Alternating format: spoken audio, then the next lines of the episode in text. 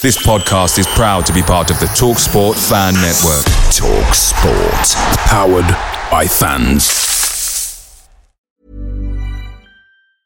And there it is. That's as good as it gets on this stage. Nissan Townstar EV strikes again. It's an unstoppable van. Unstoppable. Look, Just fantastic. You can actually see the Pro Pilot technology in action. Effortless parallel parking. It moves with all the confidence that comes with a five year warranty. And with a bench full of all star van experts, there's real strength in depth here. That's all star quality. Search Nissan Townstar EV and visit your local All Star Van Centre to see for yourself. Terms and conditions apply. Five years or 100,000 miles, whichever comes first. ProPilot is an advanced driver assist technology. Driver's responsibility to stay alert, drive safely, and control vehicle at all times. The Talksport Fan Network is proudly supported by McDelivery, bringing you the food you love. Bez, what do you love? Well, John, it's a new sponsor and I'm loving it. For me, double quarter pounder meal. What you having? Oh, it's got got to be the chicken nugget share box. To myself, there's no sharing, but to myself, That goes without saying. But what Yeah. dip?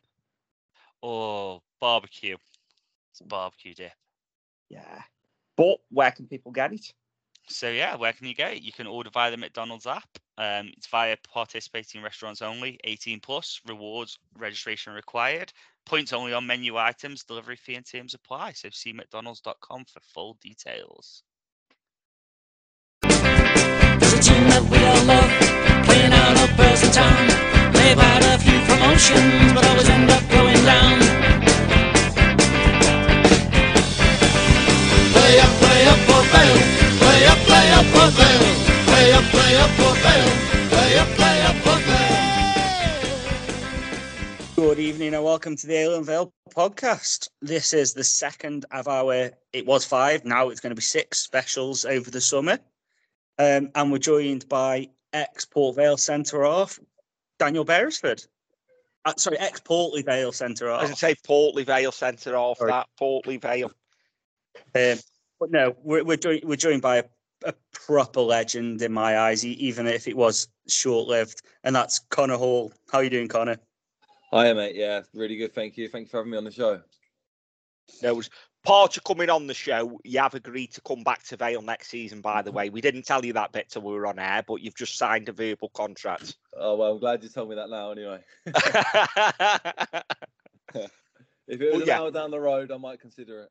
yeah, no, it's a fair old drive. Isn't it? When we played Cambridge away last season, it's it's a fair distance, especially when you're drinking all the way there.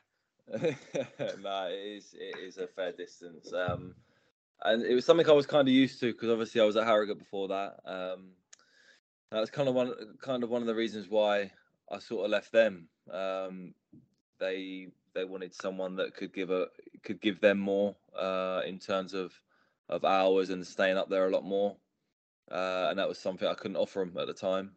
So they um, they just well they asked me if I would be interested in in moving on, and I I jumped at the opportunity and kind of said to him like. I feel like, yeah, I feel like I'm in that place where I do want to move on now. Um, I had a chance, or kind of a chance, to leave in the summer before that um, to a higher league, but that didn't come off. They, uh, they kind of, no, they didn't didn't let me go. Um, so it sort of changed my thinking in terms of that that next season coming up. And then yeah, when they when they spoke to me and uh, and said to give me the opportunity to leave, I, I kind of said, yeah, look, now you've said it to me, I, I do I do want to look down that route. Um, and there was yeah, there was a couple of clubs. There was I'd say there was three clubs. Uh, one being Port Vale, one being Wrexham, and one being Boreham Wood. And and the three options I had was Boreham Wood for close to home, Wrexham, everyone will know why, and and Port Vale for the for trying to get to League One and and play as high as I high as I can. So that was the footballing reason. Um, and I spoke to people as well as people at, at the club at Vale when I had my meeting, and and the main the main reason was I wanted to get to League One, and that's exactly why I joined Port Vale. Yeah, And you'd have known Dan Jones, wouldn't you, from his time at Harrogate? Yeah, that's it. Yeah, I knew Jonesy. Um, yeah, I played with him a few times towards the back end of the season. Um, he had an injury, I think, during my time there, but he played the back end of the season and, and got on really well with him and, and still got on with him at Port Vale. Yeah, bro. Well, we haven't started yet. So, well, we- we're recording obviously, but I was going to ask more there, but it might be coming up in the interview. But Johnny's prepared the questions, so Yeah. I won't jump on them, Johnny. We'll see what comes up. Don't ruin it, but we'll we'll start like we normally do. I know that we just had a little dive, but we asked the guests. It was three questions, but it's turned into five now, just to just to get to know you a little bit. So, Mm, yeah. first of them is what was the team that you supported growing up? Well, growing up, I was a Stevenage fan, believe it or not. Um, my my nan and granddad are from Stevenage. Mum and dad are, are from that sort of way as well. Um, I used to play football on a Saturday and then rush over to Stevenage and, and watch them play with my granddad. And he used to take me home and away. To, to be fair, Wow, hardcore Stevenage fan then.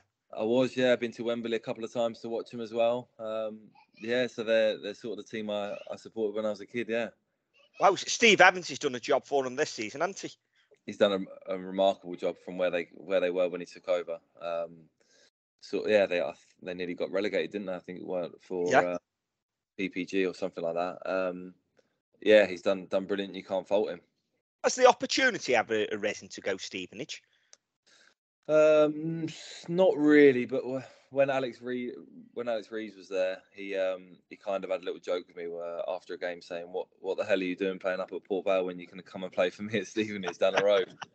um, yeah, that sort of come up a little bit. Um, so maybe if I if I was maybe out of contract, uh, then that would probably be a be a club that come up. But I've always been in contract, so the chance of like of paying for me, paying a fee and stuff like that, don't think that's that's a route that they would go down. Is he a place you'd like go being your boy club? Because obviously everyone listening is Vale fans, and we'd all love play for Vale. Yeah. But is Stevenage a club you'd like to play for one day? Um, yeah, I think you can't turn any anything down really, especially with it being so close to home. And yeah, I used to play. Uh, I used to go and watch them, but yeah, I, it's not something I would really, really push for. But if the opportunity came and it was right for me, then then obviously, of course, I'd I'd love to to play for them. And uh, it was only this year actually. It was the first time I've actually played on that pitch. Um, all the other times I've either what, been injured or I think I had a my second child, so I missed that game. Um, so yeah, it would be nice to, to play for him, but it's just yeah, never really come up. Yeah, interesting. That wasn't an answer I was expecting. so next one, this might be one I'm not expecting then, because you might go with a Stevenage player. Favorite player growing up? Nah, favorite player growing up. Um, I think I'm gonna have to go as a striker, Thierry Henry. Yeah. I'm, an Arsenal fan as well, um, and he was just unbelievable. Like some of the games I used to watch on the telly before I go to bed at, and go to school, it was he was frightening. He was unbelievable, unplayable. Yeah, he was. And obviously a Vale fan as well now, Connor, so you've got three. yeah. Don't be greedy. Now, now that this one, this one's one of my favourites. It's an irrational dislike. So, a player that you think everyone else rates, but you just can't see. So, um, we had Will Forrester on, and he went Mason Mount. Um, I went, yeah, I went Adam Yates from when when when watching Vale and stuff. So, just someone that you think people rate, and you just you just don't see it. Uh, cool. That is a good one. Um, I, to be fair, before he got his move to Man United, Sancho. I know he had really good stats, but every time I watched him in the Champions League, I kind of didn't really see the hype. Um, and I get obviously his stats back it up and, and shoot me down big time, but every time I watched him, I just didn't see him set the world alight, like his stats prove. And um, and obviously now he's gone to United and he's he's found it difficult. Let's be honest. Um, but still, he's still a world class player. Don't get me wrong. But Yeah. yeah, just, just him. I think I've just not seen enough in him to to warrant his his actual record. Yeah. No, that to be fair, he's never lived to the potential. I don't think even at United, but could be worse, Connor. When at Man City signed Haaland me and Johnny had a conversation, and Johnny says, "I don't think he'll cut it in the Premier League." I said, "Don't be daft." I says he'll rip it up. I says he'll top top goal scorer this season. Johnny said, "No, we won't cope with the physicality." Yeah. I think I think I said he'd be lucky to get ten goals, and he got there in the first three games or something. Yeah, Yeah. That's, that's Yeah. I think I see as well. Someone on a on another podcast sort of just said, no, he it's a disrespect to say he'll get top goal scorer when you got the likes of Kane and that in the league, and and he won't he won't get anywhere near twenty goals and stuff like that. And look at him now; he's just Yeah. yeah, he's a world beater, isn't he? yes, he's unbelievable. Next one, then, best player that you've played with. Oh, best player I've played Doesn't with. have to be Vale across your career. um, best player I've played with. Um, oh, that is a tough one. Um, I might have to go with a lad that's just left or leaving Harrogate, a lad called Alex Pattison, midfielder. Um, he come he come from League One and signed for Harrogate just purely to get game time and closer to home. Um, but he's I just think he's a really really good midfielder. I, I think he's the best midfielder in League Two, and I tried getting Vale to sign him last summer. Um, and yeah, I pushed quite hard for that one, and and it kind of was. I don't know what happened behind the scenes, but they were interested. Um, he was still under contract, and I know he had Scottish Prem teams coming for him last summer. But I think yeah, Alex Pattison probably one of the best I've played with. Yeah. Oh, and also I've forgotten. I did actually play when I was about 19, 20. I did actually play with Nick Pope, who plays for Newcastle, obviously now. Ah. Um, and obviously that speaks for himself. But yeah, in terms of properly playing with someone in the in the pro game, Alex Pattison, yeah. He's one keep their eye on this summer then for a free agent for someone. Yeah, without a doubt. Yeah, be interesting to see where he goes. Yeah. So the complete opposite question: best player you've played against? Um, do you know what I'm going to say? The lad from Bolton is it Connor Bradley? Yes, Yeah. on loan from Liverpool. Yeah, that's it. Yeah, I I played against him obviously this season with Vale, and um, he just he, he was down my side. I was up against him, and I just felt uh, like my one of my strengths was getting forward, and uh, he nullified that. When I got forward, he, he was there. I was about to put a cross in. All of a sudden, he's ricocheted it off me, and he's gone out for for a goal kick and stuff like that. I just think he was a really solid defender, young defender, and um, and he was really good at going forward as well. Um, so I think yeah, he was he's he's up there one of the best I've played against. Yeah, he scored a few goals as well this season for him, and he's had a cracking year. Yeah, he's done really well. Yeah. Next one now, this one might not be, mind you, it might be hard for you because you've had quite a few trips to Wembley, but favourite game that you've played in? Uh, it's, it'll have to be. Oh, it is a tough one actually. Uh, it's going to be one of the two Wem- two of the Wem- Wembley trips. I think I'd have to say the one with Port Vale. Um, obviously, the first time I got there, yes, I scored there, but it was in front of no fans and none of my family. And then obviously with with Vale to obviously get into League One, the highest I've ever played, in front of in front of the fans, a lot of travelling fans, in front of my kids, um, yeah, in front of all my family. I'd I'd have to say the Port Vale one. It was unbelievable. Dan, I just thought even before the day started, I thought surely I can't win again at Wembley. Like third time there, and finally having my family and friends there, thinking it's just not going to be like they're all going to be there, and I'm finally going to lose there. And yeah, just to win, like I, I even think about it daily now, like driving into football every day and stuff. Just thinking back to that day it was just incredible with with an incredible group of lads.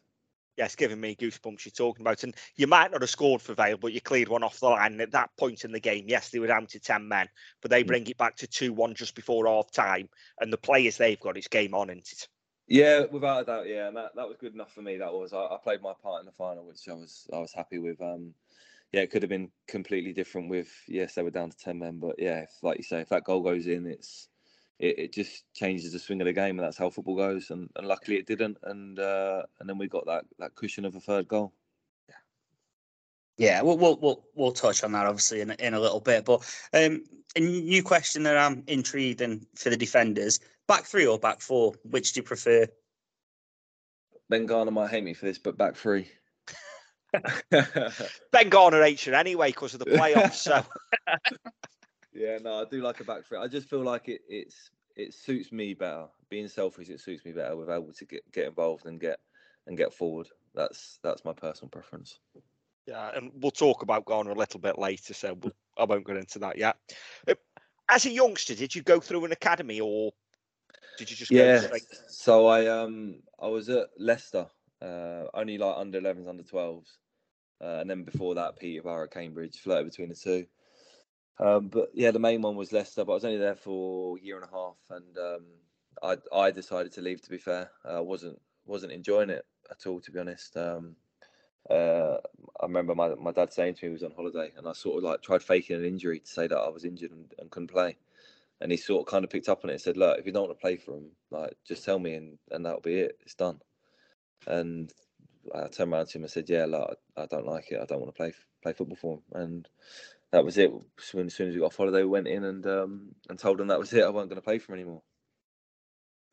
Big decision at that age, but you've got to enjoy it as a child, haven't you? Yeah, that's it. It was a big decision, yeah, but yeah, I wasn't. I wasn't enjoying it. I was. I was finishing school straight away. My mum was picking me up from school, going straight over to Leicester, uh, three times a week, and then a Saturday and a Sunday. I, it was a lot, and um, yeah, I, like I say, I just I couldn't do it anymore. Didn't enjoy it, so I wanted to go and play football with my mates, and that's exactly what I did. I left there and went and played down the local park with my mates.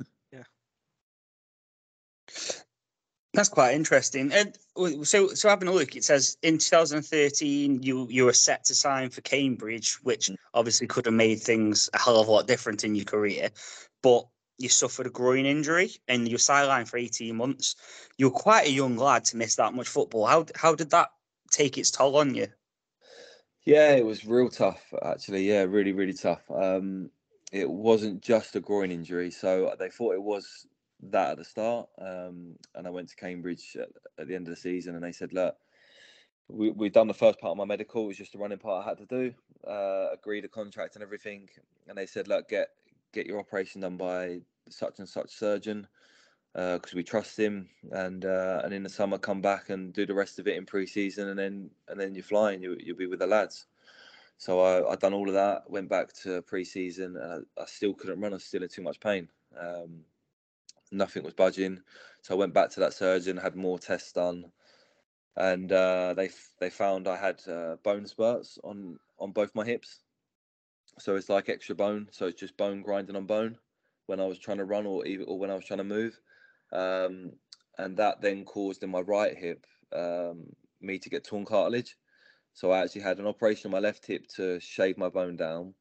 Then the same procedure four months later because they couldn't do it at the same time. Four months later on the on the right hip, and they found torn cartilage. So they, they repaired all of that. Um, I then they then said after the operation, oh, you you could get one percent chance of getting scar tissue damage, and about four months later, I couldn't still couldn't get moving again.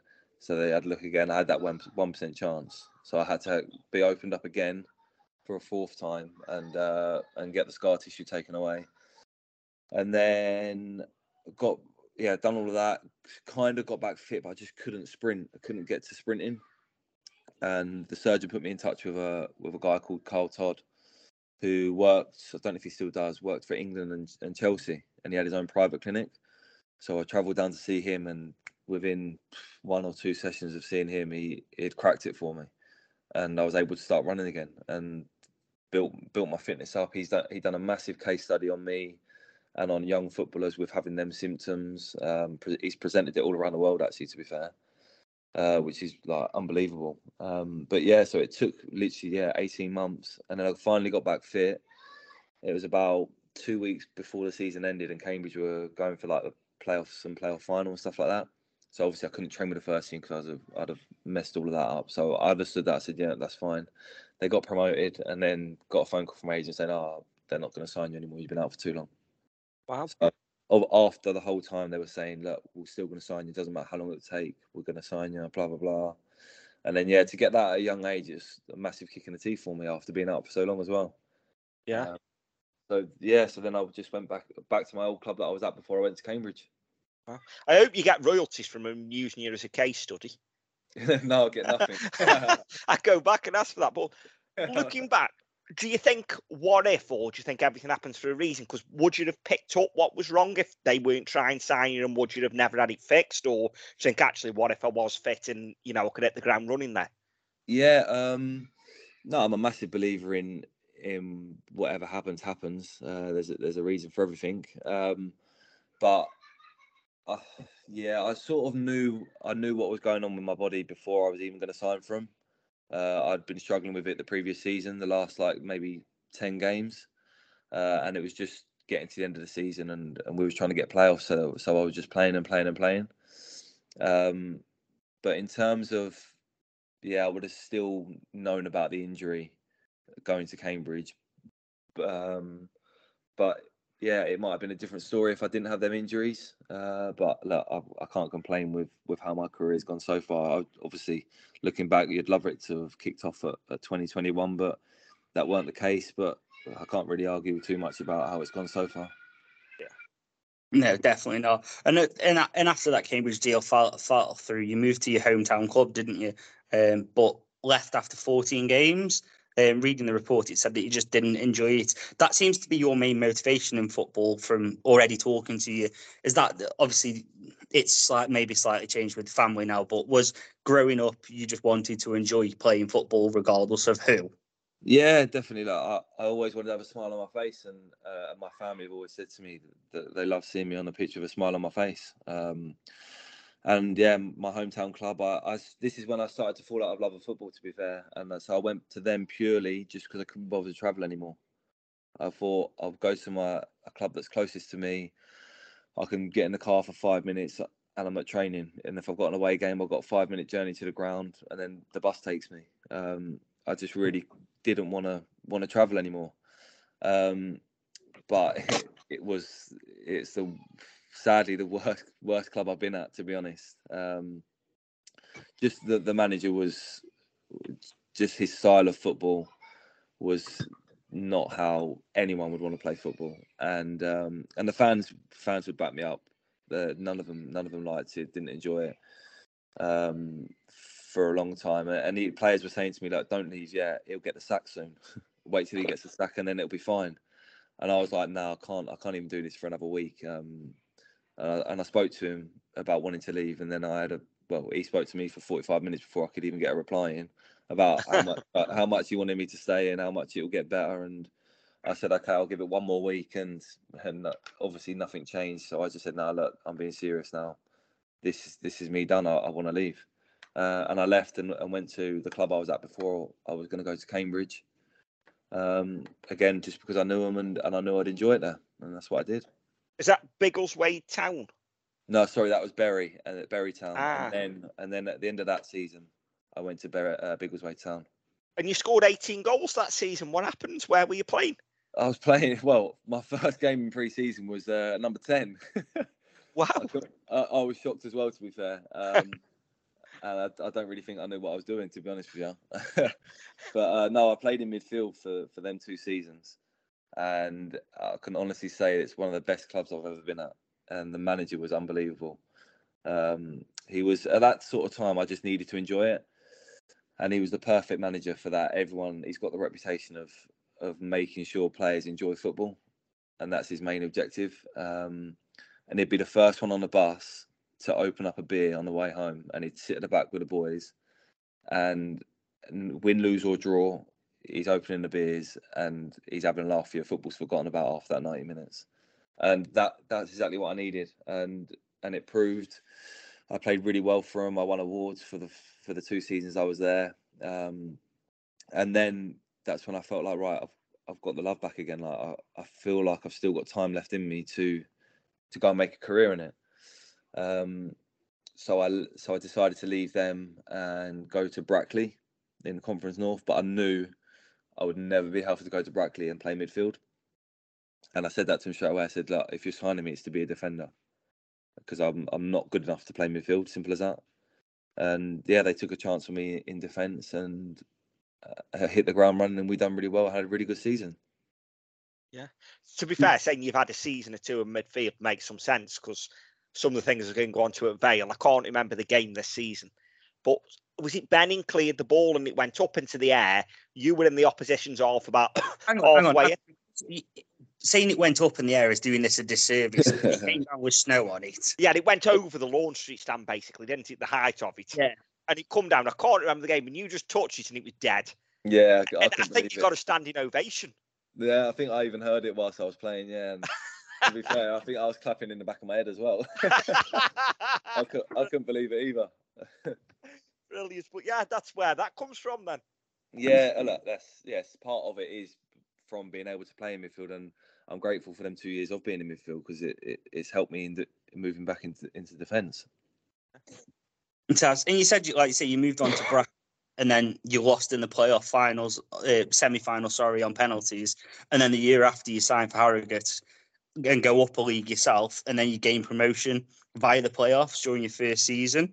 Um, obviously, you scored in the playoff final, that that must have been a good feeling at that point. And I know you said that obviously it's been better, but was that the Bristol? Was that at Bristol City that year? No, that was at Wembley.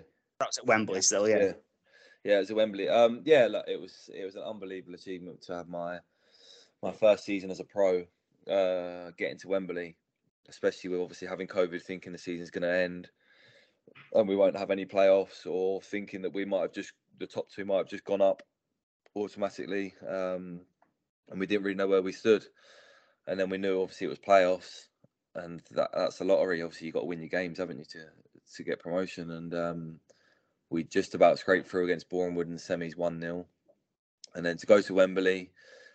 I've always said it. I'm quite pleased we played Notts County behind closed doors because I think with their fan base and obviously Harrogate Town, no disrespect, not a massive club, we would have brung hard, hardly anyone, and they'd have had a lot of fans behind them. I think that that have helped them massively. Um, and and they were obviously favourites for it, and it was it was nice that they were because we sort of went into it as as the underdogs and and they're on merit, but weren't expected to win it. Um, and we we come out like a house on fire and, and managed to get two goals ahead before half time. Um, and then the turning point could have been they come out straight away second half and scored a goal to make it 2 1. And the next 10 minutes after that, I remember looking up at the scoreboard thinking, oh, God, like, they're going to win it. At least I've managed to score at Wembley, blah, blah, blah. Thinking that in my head, like, there, there's no way they're not going to they're not going to lose this game. Um, and we managed to hold on for the next 15, 20 minutes. Um, and then luckily we managed to get a goal on the break and, and again see the game off. Yeah, I remember watching it. Obviously, I didn't know who you were at the time, but I Mm, remember yeah. watching it and on Sally. And as you've already touched on, there was some interest that summer from League One clubs. It's reported. We were a Yeah. bit disappointed that that didn't come off at that time, or was it right for you to stay at Harrogate and move up the league with them? No, I was yeah. Obviously, I was gutted. Like a League One club comes in for you after the the season I'd had for Harrogate, and helping them become a, a football league club. I thought they they would at least have the not decency because I do get on really well with them, and I, and I understand why they didn't. But I just thought there might be a bit of a bit of leeway in, in letting me go and try and play as high as I can. Um, and I expressed that to them and said, look, a team like such and such coming in, anyone's going to want to go. Um, and they said, look, we'll let you go, but you, you've got to go for the money we want for you. And it was just, they, they were never going to pay that sort of money, simple as that. Um, so yeah, it didn't happen, but it was it was tough because I kind of thought it was going to happen, um, and they were adamant it was going to happen. So I've, gone into pre-season thinking like, oh, uh, maybe a week, maybe two weeks, and then I'll be gone. And it's difficult to try and keep your mind focused and work really hard whilst knowing that's going on in the background. Um, but but then when I when it became clear that it wasn't going to happen, it was like right, I've got got to get my mind here. Like I'm I'm staying here now for the rest of the season. This is where my future lies. This is where I'm contracted to. I've got to just get on with it. Um, and it was difficult. The first first part of the season was, was difficult, and I was, I kind of lost my form from it as well. Sort of affected me. Um, and then sort of like after around Christmas time, just before Christmas, I I started to to get back to myself, and then obviously I, I signed a new deal with him, a three year deal, um, to stay at the club, and and then yeah, a year later I was allowed to to leave for nothing, so sort of like could let me go a year a year earlier, and it'd have been happy days for both of us. Yeah. Was it a club closer to home as well that were after you at that point? No, so I can say to be fair, so it was Portsmouth. Um, Right. that was a few years ago now, but yeah, Portsmouth come in Yeah. like back then. I think they weren't they were only in League One for a few years, so it was like obviously a massive club, and they were expected to to go up like they are every year. And Yeah. It was like I couldn't believe my luck, really thinking, God, mate, if I can get a move here, that'd be unbelievable. Um, and that's one of the reasons, obviously, why I really wanted it. And I remember sitting home at night thinking, oh, I could move to move to here. This is where I could be like relocate, blah blah blah. Thinking it was going to happen, and yeah, for it to then not happen, it was it was difficult. But again, it's just stuff you have to get on with. Yeah, I'm surprised you said that as well. They let you come to Vale for nothing. That you know was was it nothing, or did Vale play pay a small fee for you? As far as I know, it was nothing. Yeah, I, I didn't Wow. know when it said when it's when they said that obviously it was a fee or something like that. I I was surprised with that. Whether it was or not, I'm I'm pretty sure it wasn't, or I wasn't told anyway. It was just literally, I was going to Vale as long as Harrogate could get someone from Vale. Um, and that's that's exactly what happened. Obviously, Leon Legge went the other way, which allowed me to to go to Vale. Wow, that's surprising. That really surprising. That, like you said, they didn't take money for you, but twelve months later they let you go for nothing. Yeah. Was yeah. what was the conversation there? Was it to we know you want to be closer to home, Vale's a bit closer to home? Was No, so it was more like, well, first of all, it was like go and play closer to home, and I said, yeah, that's fine, but there's no club closer to home at the moment, like that uh, that I can go to. So I'm gonna look further afield. Like you guys have said that you need you need you need me to give more to the club, but I'm I can't do that. So therefore, you you said I can leave. So it, in my terms, it's it's up to me where I want to go. If I want to carry on traveling, well, that's none of your business once I've left. Yeah. Do you know what I mean? Their only their only concern was either getting me off the off the wages so that I'm not there anymore and they can give it to someone else that can commit more. Uh, and yeah, luckily that's they said, look, okay, that's fine. If wherever you want to go, sort it out and and we'll we'll back you to the hills so that it can go through. Um, and that's what they did. So, and I was still playing up until that point. Uh, it was only I only didn't play the last game because I was coming in for a meeting with Vale on the Monday, and we had um, FA Cup game against Luton on the Sunday, and they they pulled me on the Saturday and said, "Look, we're not going to play you because there's there's other lads in this team that are a long term contract to this club, and you're going to be going next week, so we can't really play you and not play them." So wow. I said, I said that's like that's fine, fair enough. If that's what you, what you've got to do, then then do that. And then yeah, the next day I was going up to Vale, and to be honest with you, I was sort of going up there thinking, I'm not sure I'm going to come here. You know, like I'm coming up here for a meeting just out of courtesy. Um, and yeah, because I just thought it's it's further than Harrogate, and I was thinking, can I do this every day? And I thought I was only going to be there for an hour, have a meeting with the gaffer and flickers, and uh, I don't think I left there till half five in the evening. I got there about twelve, and it was honestly, it was it was unbelievable. It was it was class. Like they couldn't have done any more for me. Carol, Carol couldn't. The lot. It was just. I knew it was the club for me, and like obviously I went up there on my own, so I had to explain this to my partner and to my family, like mum and dad, and just said, like I know this is a club for me. Like the way they spoke to me, their ambitions and stuff. I, I'm I'm going to sign basically, and I'm, and I'm going to sign tomorrow morning. Um, and yeah, that's what I did. Well, And it's got to be said, me and Johnny went to Sponsors Day because we sponsored a player last season. Um, Mhm. And Carol still spoke glowingly of you then after you'd gone, saying that, you know, she'd been in touch with the Colchester chairperson and said, Oh, you're looking after Connor. Yeah, yeah. She she yeah, I've spoke to her since then, and she Yeah.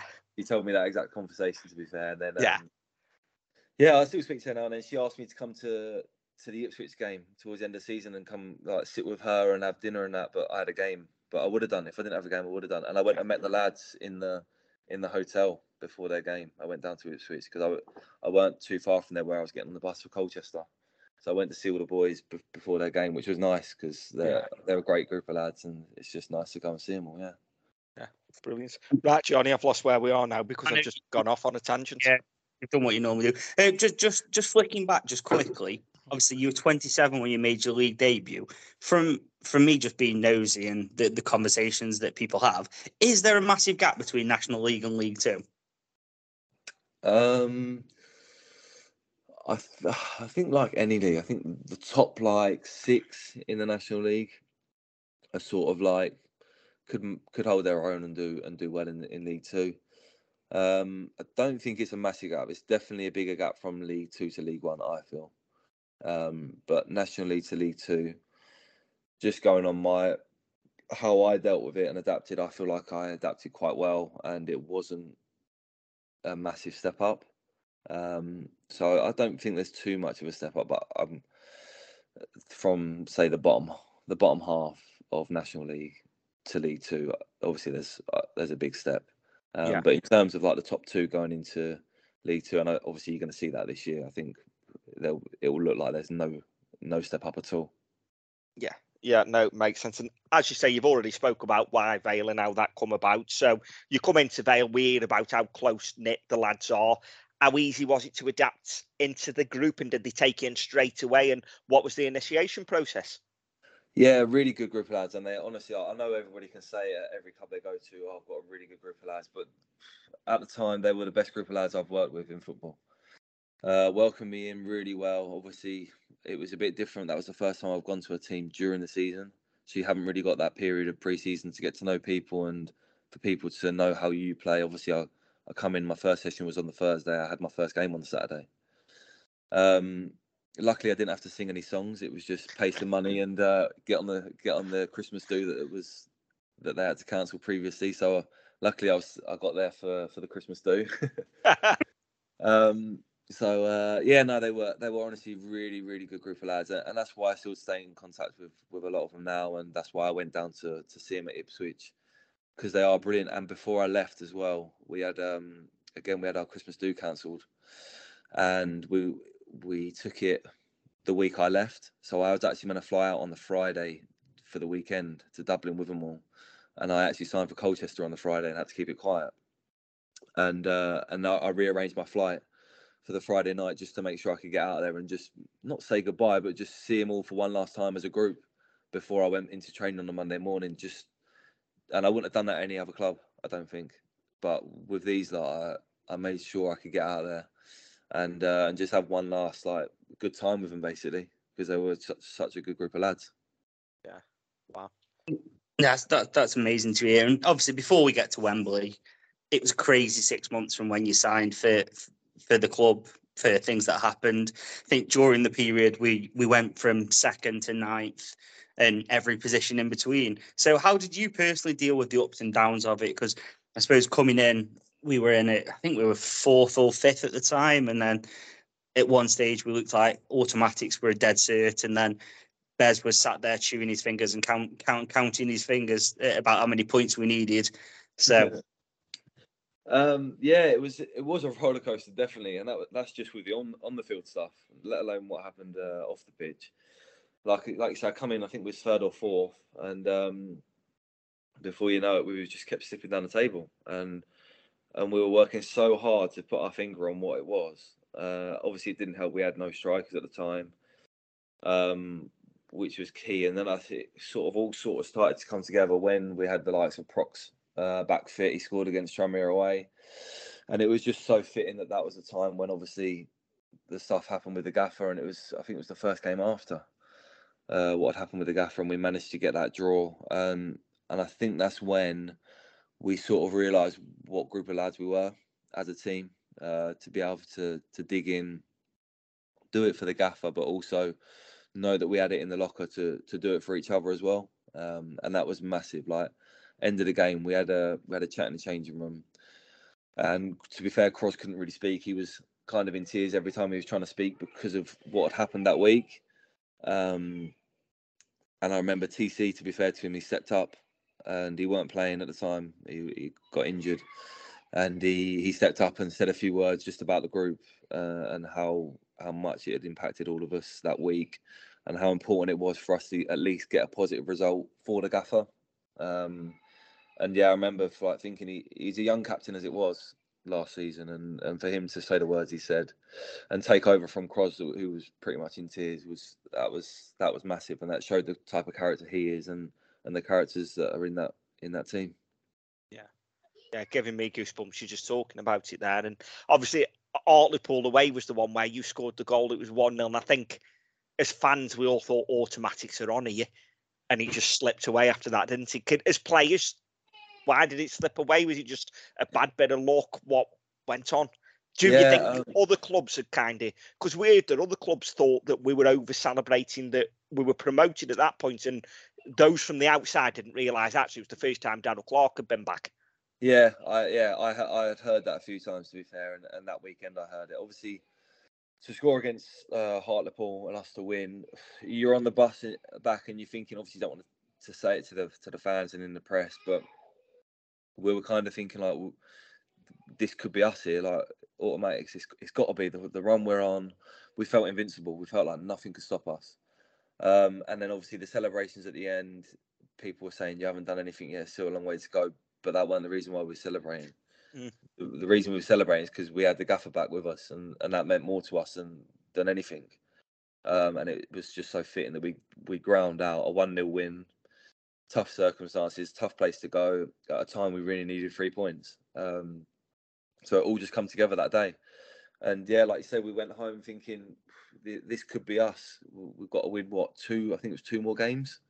Yeah. After that, to to basically cement automatics, and um, yeah, I don't know whether it was after that the pressure or the realization of if we get this, we've promoted, uh, and we've sort of like buckled and gone a bit like within our shell on the football pitch, not wanting to make a mistake, uh, and just wanting to be safe and hope that we nick a goal and then we win 1 0 and get three points and go move on to the next game.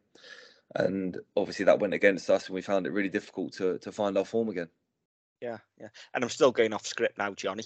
Um, one thing we did miss, Connor, is when you first joined the club, Vale fans are quite simple creatures. All we ask is someone that gives their all for the club and will die for the shirt, basically. One of the first things you did was take the goalpost down and we had to have a tractor on the pitch. Yeah, that was uh, yeah, that was something very different. That um, never experienced something like that, but it did. Uh, um, yeah, I can imagine. I, it, I remember hearing the sound. Yeah, it didn't help. I had a 16 stone person jumping with me as well, knocking me into the post. yeah, yeah. No, uh, that's the first time I've ever seen a tractor on Vale's pitch during a match in over 30 years. And then moving on, we got to the playoffs. We got Swindon. We all know what went on. Tell us from your point of view, Harry McKirdy. Obviously, there's that photo of you standing over him, the little cretin. Yeah, well, I didn't really know much of him, and I'd, I'd never actually heard of him until that game. And obviously I found out a little bit that he was at Port Vale, bit of a clown. But to be fair, the players did say like he's just he's just different to everybody else. Uh, the lads were saying as well like he's he's a real nice lad, a real good lad, but he can just be just off the cuff and and come out with some crazy stuff. And also if it's not going his way in terms of playing, he can be like upset the, the apple cart sort of thing. Um, so that's all I sort of really knew of him. Uh, it was more the fact, obviously, when Lucas got sent off when my first game, and it was on Harry McKirdy. So that yeah. sort of started from there because you sort of, well, because of the stick that he was getting in the game and the stuff that you heard go on like with him and the club. And a number of players was were talking about on the bus before the playoffs, and it sort of like rifles you up a little bit and gets you ready. You think, right, like he's not taking the piss out of my club here. Um, I had nothing against him at all. It was just he's he scored against us twice and he, he gave it to the fans and you think like you're not even halfway there yet like in, in getting to Wembley and you're you're already like you're shushing our fans in front of us. We're 2 0 down or 1 0 then 2 0 down and he scored both goals. It's sort of like it it gets a bit personal and it sort of wound me up a little bit. Uh, in the first half, especially, obviously, I see what he'd done in, in front of the fans, stood in front of them. And to be fair, my family were right near it as well. So I thought, like, right, you're having it next time. and um, I think he, he kind of dived as well and he sort of got yeah. that in him. And um, he dived in front of me. I think I might have tried to tackle him or something and he's dived and it weren't a foul. So I've just, I thought, right, this is my time now. I'm going to let him know. So I just, yeah, I just had a few words with him, got in his face and and upset him a little bit. And and but that was literally all it was. After that, I even remember speaking to him in the game, like, and and it was fine. It's just that at that moment it got heated because at the end of the day, I want to get to Wembley, and he's just scored two goals against us. Um, yeah, and. uh and that was it for the first leg. And then obviously what they said after the game in the in the press, we were on the bus on the way home, um, going back to Vale after that game, and it's all on our phones. All we can see is them not saying, uh, but them saying um, all we need to do is turn up in the next game. They can't play football. All they do is kick lumps at you. Like that, that's that's everything you need in an opposition to fuel yourself for the second leg, and we did. We fueled ourselves on it, and the gaffer reiterated it as well before we went out. Um, and a big thing as well, going off of football, but the gaffer had a song that was played at his daughter's funeral, and he played that before we went out and he said, "Look, this is only a football game. That's nothing in life. After what I've been through, just go out there and enjoy it." And literally, everyone had goosebumps on the back of their necks. People were like nearly, nearly crying, um, and it was just a massive moment in in getting everyone really pumped and ready for the game. And I truly believe that's why we come out like a house on fire. And obviously, we missed a chance early doors, and then we finally got a goal. Um, and yeah, we could have gone on and won it in 90 minutes, but we didn't in the end. Um, but yeah, we, we were able to get the job done on penalties. Yeah, and what was the atmosphere like at night from a player's perspective? Because it's probably in 30 plus years of me going Vale, it's one of, if not the best atmosphere I can remember. Yeah, it was incredible, absolutely incredible. I remember um, we scored our first goal, and the fans are chucking flares on the pitch, and I'm thinking, no, like we've got them here, like we need to we need to start the game again and get back on top of them, and we're having to stop the game, uh, and you know what can happen, like the, the game stops, the atmosphere, the the tempo of the game dies down. So I remember running over to the flare, kicking it off the pitch and like the, the lino saying no, don't touch it. I'm, I'm like, no, we need to get this game going again. Like we've got them on the ropes here. So um, yeah, the, but that sort of atmosphere was just unbelievable, and, and for us to go one 0 up so early on, so we had the fans behind us again, even more knowing that we were we were right in the game, was just unbelievable, and to, to be at home as well and have the the stand behind the goal rocking as well near the uh, I don't know what can't remember what stands they're called, but obviously we The Hamil. it, didn't we? Yeah, Yeah. and uh, that made a massive difference. It, it made it really loud and uh, the atmosphere really good. Um, so yeah, to to go and do it obviously at home on penalties when we'd missed two straight away, thinking, oh god, it's like it's not our night here, and to turn it around, obviously for a fan's point of view, Harry McKirdy to miss a penalty. And then yeah, we go and win it, and the fans run on the pitch, and it goes absolutely crazy. It was just, yeah, it was just incredible. Yeah, unbelievable. I was going to touch on, I take it from what you said there, because from a fan's perspective, we missed the first two and we thought it's not our night here, it's it's over, especially with them scoring the first two. Yeah, that's it, and that's exactly what we thought. We, I sort of in back of my head thinking, uh, at least we managed to make a game of it. At least we managed to get it to penalties, like to give the fans something. And obviously, penalties are always a lottery anyway. Um, but again, it shows the character of the team and the character of, of the whole squad to come back from that again and uh, and managed to get the job done. Finished now, Johnny. Have you able to say you, f- you finished that? I I can find out where we are again. But yeah, so we move on to your third appearance and third victory at Wembley. Um, you seem to be the lucky omen. So if we get there again, we're bringing you back, even if it's on loan. But we've we've heard a lot about the build up to to the game. We we've heard snippets and heard that like Crosby are arranging messages from the family and stuff like that. So just talk us through that that few days leading up. You, you go down obviously as as a team and and train and whatnot. But how was that?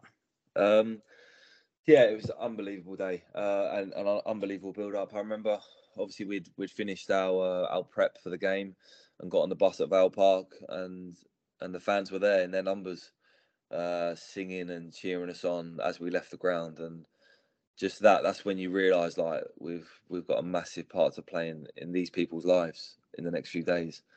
Um, and it was brilliant atmosphere. Like there wasn't a number of people outside the ground singing, sending us off really in loud voice.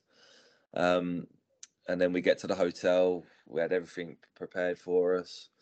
I think I don't know if it was the night. I think it was the night before. So yeah, Cros Cros had um had managed to get a video of all our all our families and uh, just giving us a, a good luck message. And he played it in front of everybody.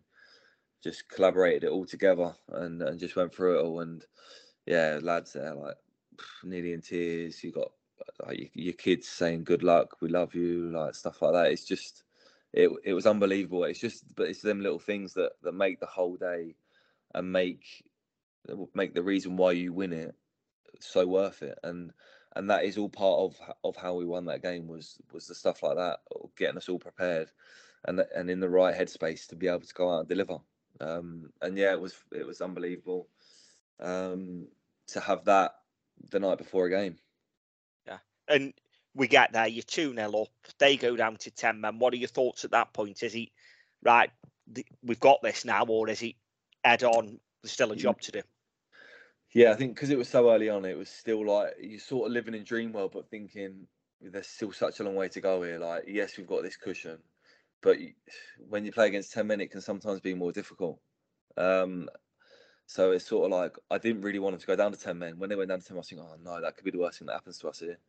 Um, luckily, that wasn't the case. And the longer the game went, obviously got to half time, 2 0, we're buzzing in the change room, can't believe we're 2 0 up. But then I'm thinking, 2 0 such such a sticky uh, scoreline to have. And you know for a fact if they get the next one, that that could be game over for us. Um, so at half time, we're all we're all saying the same thing. Next goal's massive. Make sure we get the next goal. Or if there's not, if if there's no goals, then fine. But just make sure we get the next goal. Um, and they did they kind of huffed and puffed, but not as much as we expected.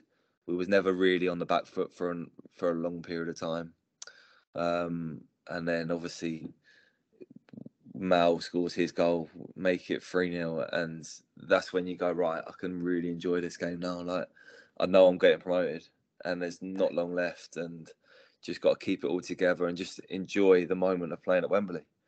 Um, how much of the atmosphere do you take in then? Because obviously you said at 3 0, you know, you've won then, so you can kind of relax. But up until that point, do you, do you notice the fans that much or is it just noise in the background?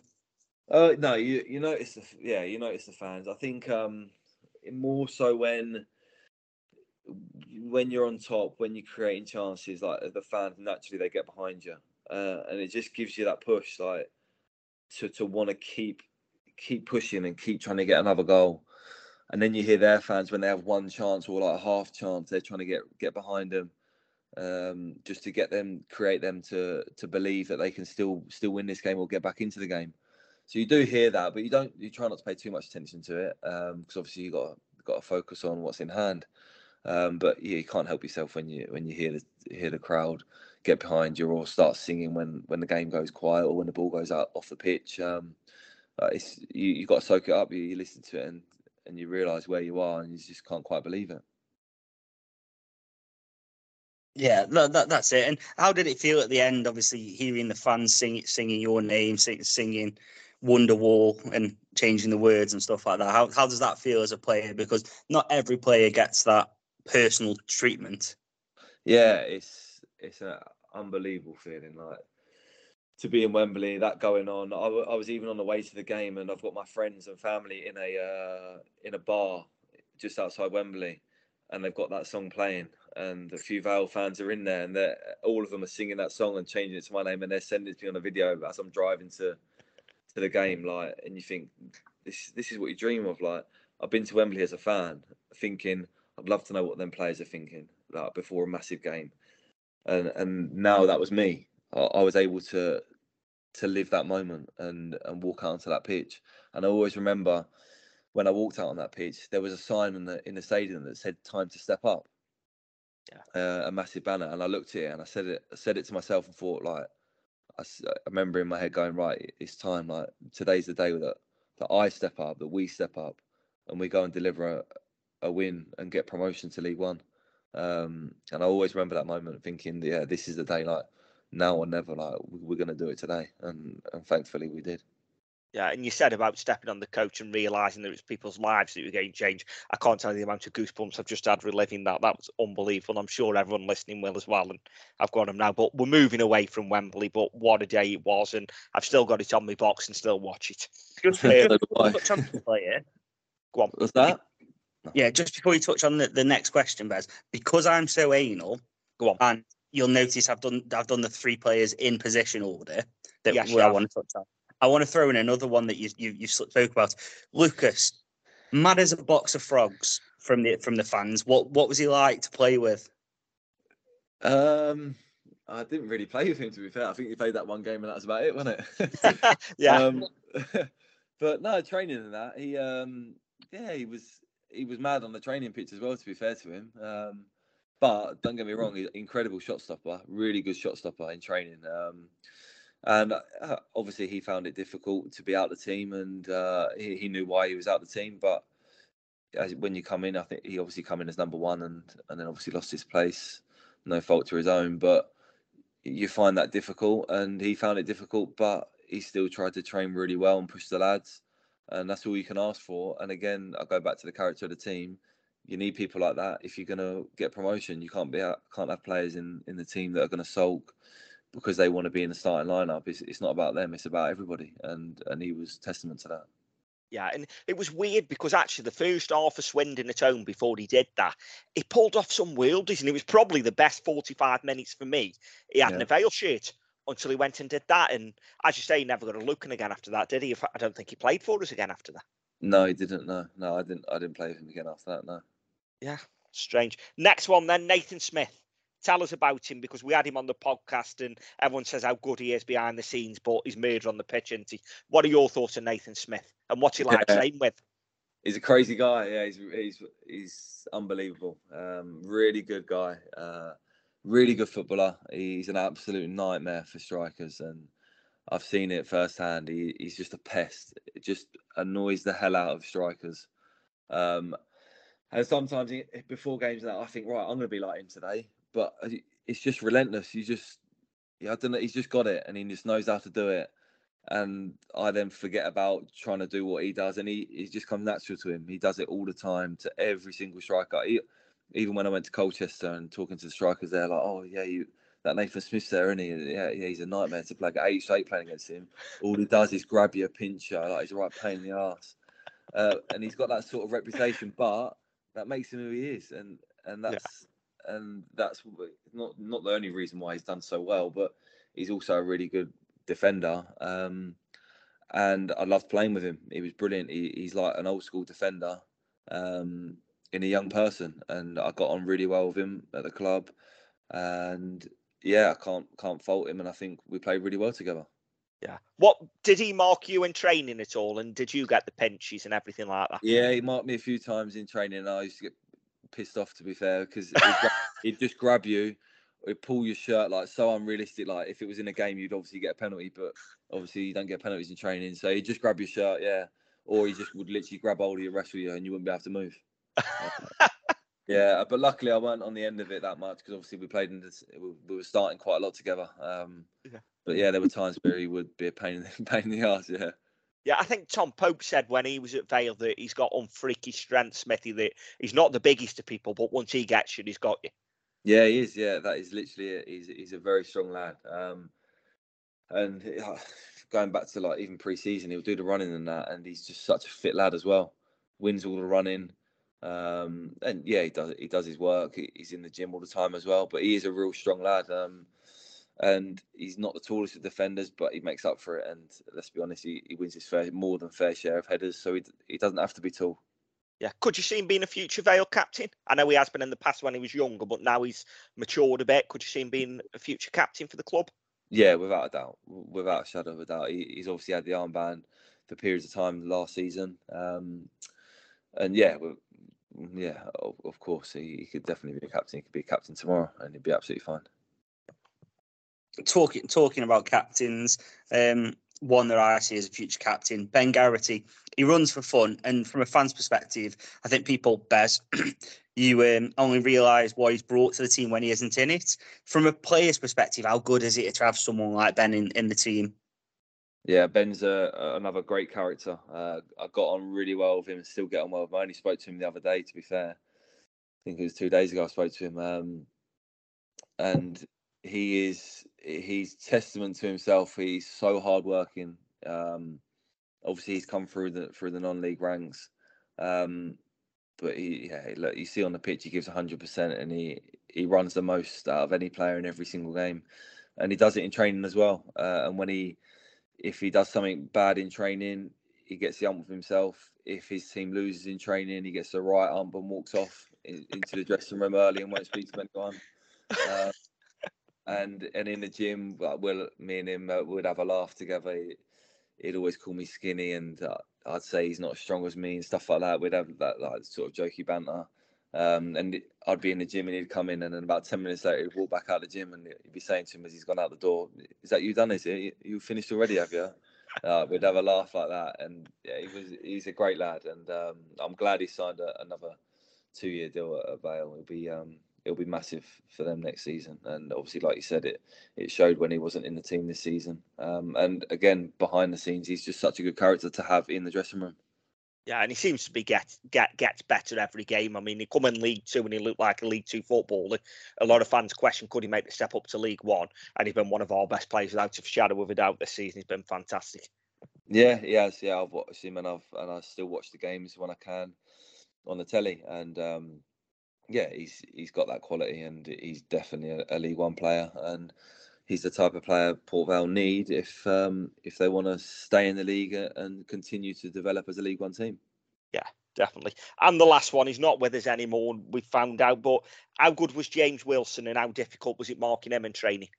Yeah, he was. Um, we used to call him Magic Feet. He, he's he, the stuff he would do in training, obviously we'd see it a lot more.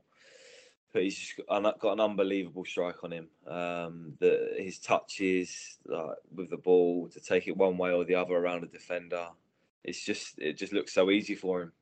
Um, and it's just a shame this season's gone how it how it has, because uh, I really felt that obviously last season he done really well, and in the playoffs was unbelievable. Yeah, I thought right, we're in League One. He's at a team that he really enjoys being at, and I feel I've just thought he'll hit the ground running again, have a really good preseason, especially off the back of of the play of, of the playoffs. Um, and obviously we was away and he, he got injured and got a real bad calf injury. And just since then he's just not really been able to get fit and and play the games that he wants to be able to play and then be match fit to be able to go and go and show everybody what he does because when he did do it for the likes of uh, Plymouth, you, you mm. could you could see what he what he's capable of. Yeah, definitely, definitely. And one more, Johnny, before you move on. Andy Crosby, you worked with him as a coach, and obviously you tweeted out when he got the job saying you were chuffed he got the job. How do you see him transitioning from coach to manager, and what qualities he's got? Because he seems like a really good man manager from everything everyone says about him. Yeah, he'll have no problem at all. He, I'm so pleased he got the job. Uh, spoke to him a lot when I left. Uh, spoke to him a lot just during the, like my first game for Colchester. He's dropped me a message saying all the best today, mate. Um, just I scored my first goal for Colchester. So he's texted me again saying congratulations on the goal. Um, I just had a really good relationship with him, um, and yeah, he's he will be absolutely fine. He he's so tactically good at what he does, um, and that's half the reason why we got promoted last season. Taking nothing away from the gaffer, but he was yeah he was unbelievable. I know we had a sticky patch towards the end with him uh, in charge, but doesn't everyone have a sticky patch? Yeah. Um, and for the most part that he done to get us on that run that he got us on, because we was in a bad place and he got us back on into a good place, onto such a good run, and that was down to him. Only he done that, and his backroom staff done that. Um, and then yeah, obviously we had a little dip, but look, we got over the line in the end, and he was still a massive part of that. So yeah, I think he'll have a really good season. I hope he has a really good season as well because he deserves it. He puts a lot of hard work into it. Yeah, it sounds like you love him, Connor. And to be fair, we're in the market for a six foot two centre half. You know, if you know anyone. Yeah. serious there. Wikipedia has him at six foot four. You know, six four. Yeah, four, two yeah. inches. that we um, even better. Nah, it, yeah, that, people have yeah. I see it. All, I see it all the time on on Twitter and stuff like that. But yeah, that it's it was an incredible time, and like I say, if it was if it was close to home, uh, yeah, there'd be no reason to to go anywhere else. But uh, I'm yeah, I'm where I am now, and it's perfect for for everything in life at the moment. Yeah, and yeah, I've got a young family, and obviously we always say in our line of work, and football's no different. You don't work to live. You you don't live to work. You work to live.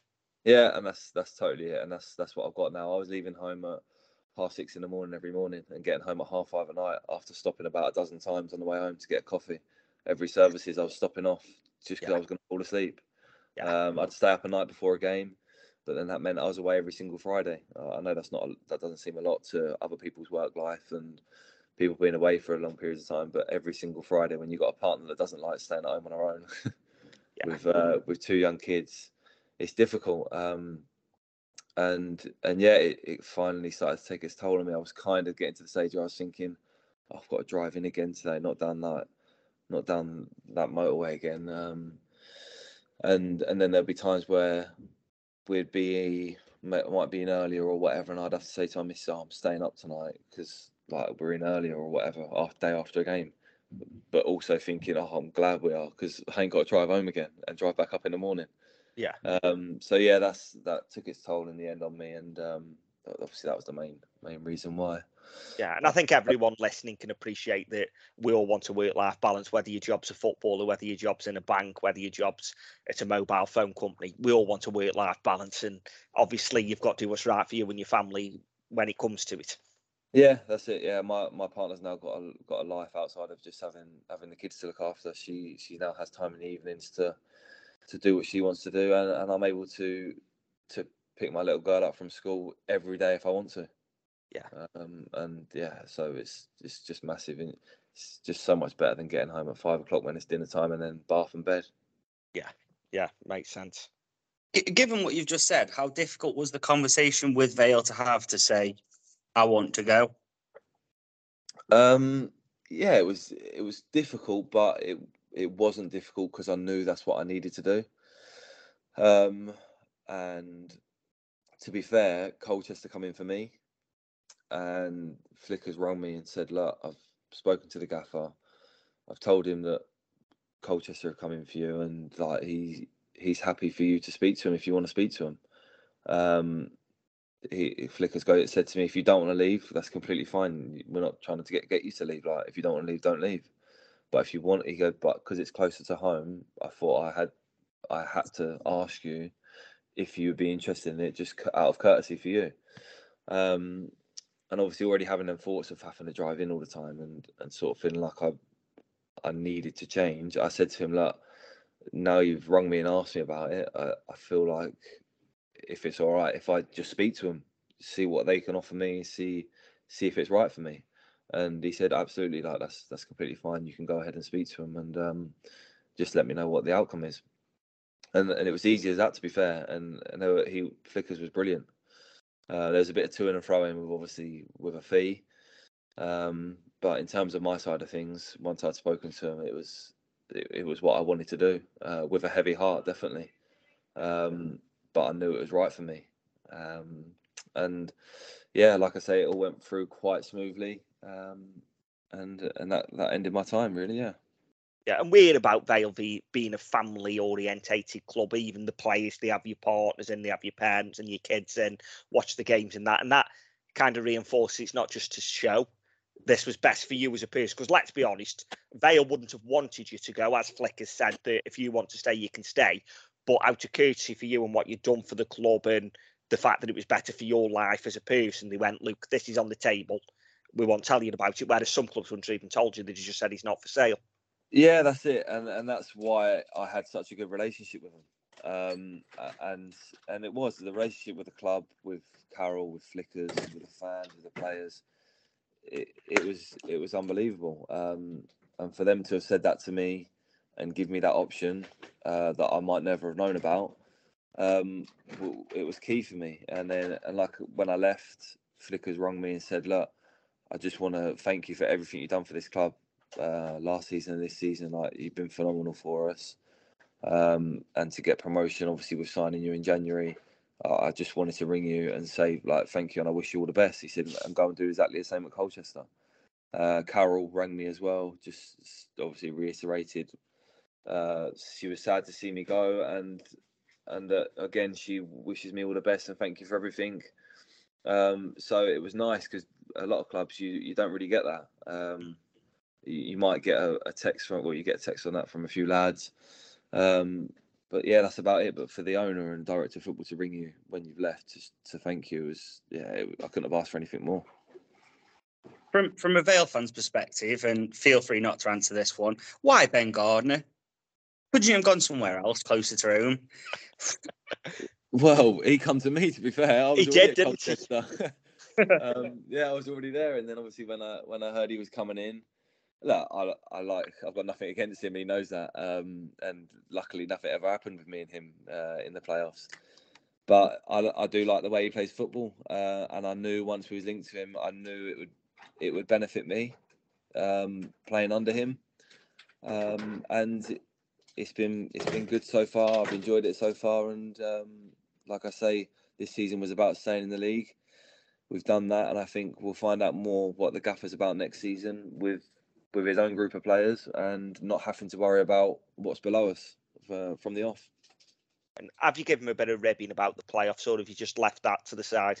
Well, when I first met him, he um he shook my hand and said, "I shouldn't really speak to you, should I?" we had a we had a little laugh and joke about that, and, and we've had we have spoken about that day. Um, we had a meeting. He he wanted to have a meeting with all the lads separately, and yeah, we spoke about that that night and and think all things Vale, all things Swindon, and and stuff like that. But nice, he's been he's been really good since he took charge. To How- fair- how- well, I was going to say, how, how does he uh, mow the grass and water it? Because you know that was a that was a little contentious point, wasn't it? Yeah, it was. Yeah. Um, no, it's, it's, to be fair to him, he wasn't happy with with the standard of pitch at, uh, at Colchester, so he's had that ripped up. So we're getting a, a new pitch. So um, yeah, he'll be there'll be no no complaints about that next season. Yeah, and we are as well. So if you get us in the cup, there shouldn't be any complaints about our pitch. Yeah, I see that. Actually, yeah, I see a lot of work's going into that. Um, yeah, it, it needed it. A lot of the players and the management team were saying it after every home game, I think, and it was obvious, wasn't it, that Yeah. something to be done, and it is, and hopefully, yeah, it'll be it'll be ready to go for the start of next season.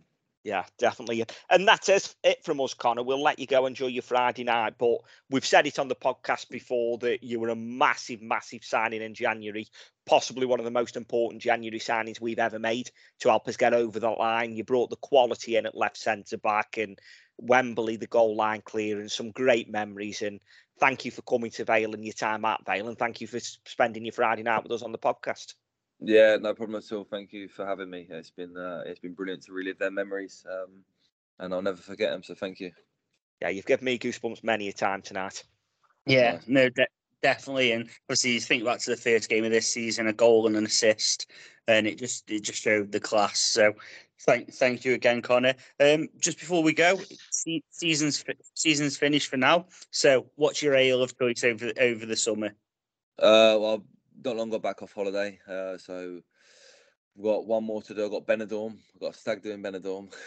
Um, Nice. in the next Love few- Benidorm. Love Benidorm.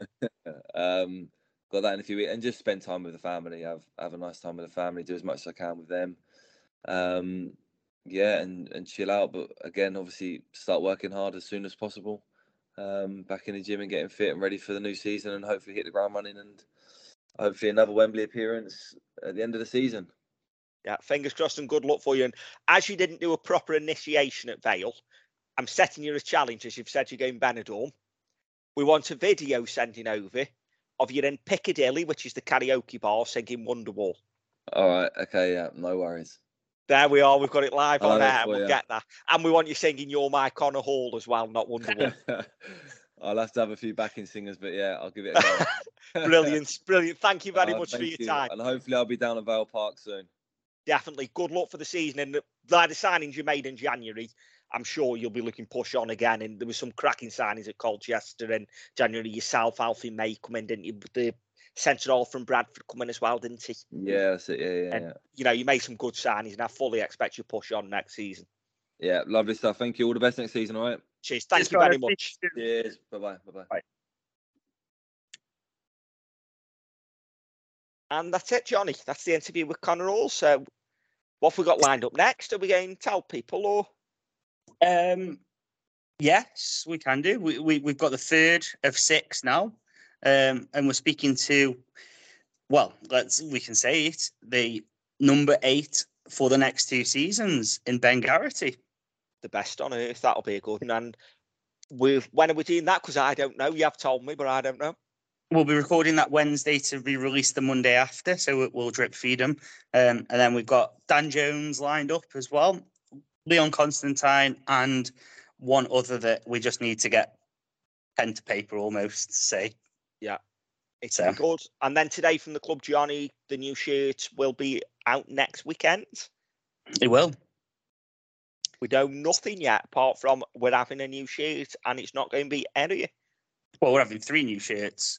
Yeah. So um, we'll, have, we'll have three weekends of this.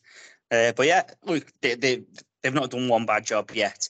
Even even the dartboard one that people said that that sold, people loved it or hated it, but it sold. So they've not done a bad job yet. Even the first one that they put out that was pretty quick turnaround was was a lovely one. So um, happy days. Um, I'm planning on going down the Saturday. Yes, I think I'll go down the Saturday, to be honest, get it done on day one. And while we're recording, still talking, we went to the supporters club's Heroes of 93 on Tuesday. And what a cracking night it was, wasn't it? It was. It was an excellent night. Some of the stories were brilliant. Yeah. So Do you know what I want them to do for the next one? go on. And if you're listening, supporters club, this is what I want you to do. I just want to stage for two hours, sit Andy Porter in one chair and Peter Swan in the other, and just let him go. I'd I- I'd love to see Andy Porter just like talk all night because Yeah. like he, he's a proper he's, he's proper cheeky with with everything he's saying, and you know that, that he's holding back quite a bit. So there was obviously some stories that you know what goes on tour stay on tour, but Um, yeah. to be fair, and Andy Porter night to be fantastic because Swanee's done his autobiography, he's done his under the cosh. yeah. Porter hasn't done anything. Swan has so- done our podcast as well. You've left you left the most And important. Yeah, and Swanee's done our podcast, which we probably got more stories because he was hammered. Yeah. So But great character. And like I say, Porter seems to, they all seem a great character and what a team. And great to see Rudgy there on stage and raising money for the Rudge statue. So anyone that didn't go, a great night. But if you get yourselves over to www.tocapital, I think it's called, what's yeah, it, Johnny? Yeah, capital.co.uk. and you can pre-order the John Rudge book that's coming out. Um, twenty pound if you pre-order it, twenty five if you don't. But if you pre-order it, you'll get Rudgy sign it. So help raise funds towards the statue. And you'll get a meeting meeting to pick it up as well. yeah, meeting, pick it up, and yeah, if you can, what a great servant to the club he was. For those too young to really remember, he took us from the old Division Four up to the Championship on the verge of the playoffs. We just missed out. Some big FA Cup wins. We beat Tottenham Hotspur at Vale Park, which I'm sure you've heard in the '88, I think it was. We beat Everton on Valentine's Day, and I remember it, one of my best games as a Vale fan up there with Swindon. In fact, we did something in the group, didn't we? Five best Vale games, and that's something we might do. And the Everton one was in there, as was the Swindon one and Mansfield at Wembley. But yeah, some great memories under Rudge and brought players for peanuts, sold them on for millions. The likes of Ian Taylor, Robbie Earle, Gareth Ainsworth, Jon McCarthy, Steve Guppy. The list goes on and on. I've missed a load there, but some great Yeah. service for the club. So if you can help raise money for Rudgy, please do. And we'll be back on Wednesday, Johnny. Yeah, with- re- record on Wednesday. Um, after this, this will go out. This this one you will listen to on the Monday. So we'll record Ben on Wednesday, release the following um, Monday, and then we'll we'll drip feed the other interviews out as and when we've done them. Try try keep you up to date once a week. But obviously, if anything happens in the meantime, we will we will We'll jump on on. and have a chat.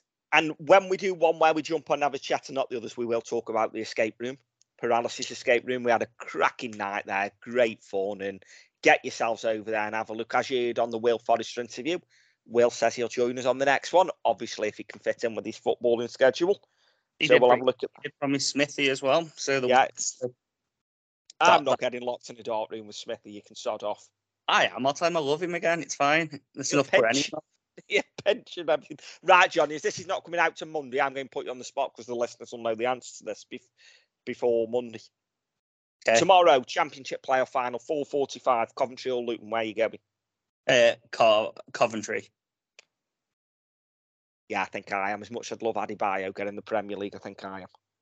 Sunday, we've got the League Two, Carlisle, Stockport. Where are you going? Carlisle. I'm going Stockport. And then Monday, which they might listen, they might not yet. Barnes to Sheff Wednesday. Where are you going? This is a close. This I could go either way, but I know which way I'm going. I'm going Barnsley purely because JMO's never been Sheff Wednesday, so I'll, I want I want to back him so he can go next season. Fair enough. And if it was purely going on form towards the end of the season, that you'd go Barnsley, wouldn't it? But I think after how Sheffield turned the last leg round, it's written in the stars for Sheff Wednesday. So I'm going Sheff Wednesday. Yeah, I don't know. Barnsley's form was was a bit shite as well. But they had that run to come from nowhere to get in the playoffs, didn't they? Yeah, I suppose, but yeah, I, th- I think I think it's it's, it's going to be the closest of the three. I reckon. I I do think that's going to be the one that you should that everyone should watch. Yeah. Um, although Luton, Luton Coventry is going to be a great game. E- either of them sides will be interesting in the Premier League. I'd like to see Luton go up because I just want to see like United fans, Arsenal fans, Liverpool fans, and that climbing over someone's back garden getting Kenilworth Road. Yeah, we've all and and see see these normal sized human beings go go in go, go into the sit sit in a chair where the, the next person's literally sat on your knee because Yeah. I'm sure it's the the tightest ground in the football league. Yeah, it is. I'm not tall, and I always come out with bad knees because the chair in front's been digging in my knees.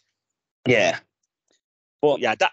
But if you do listen to this podcast on Monday and you start it off, mind you, if you've got to this point and you're listening on Monday, we're finished now anyway. So don't matter. I was going to say listen to this before you watch the playoff match, but it doesn't really matter. it doesn't really matter. Yeah, pe- people won't know.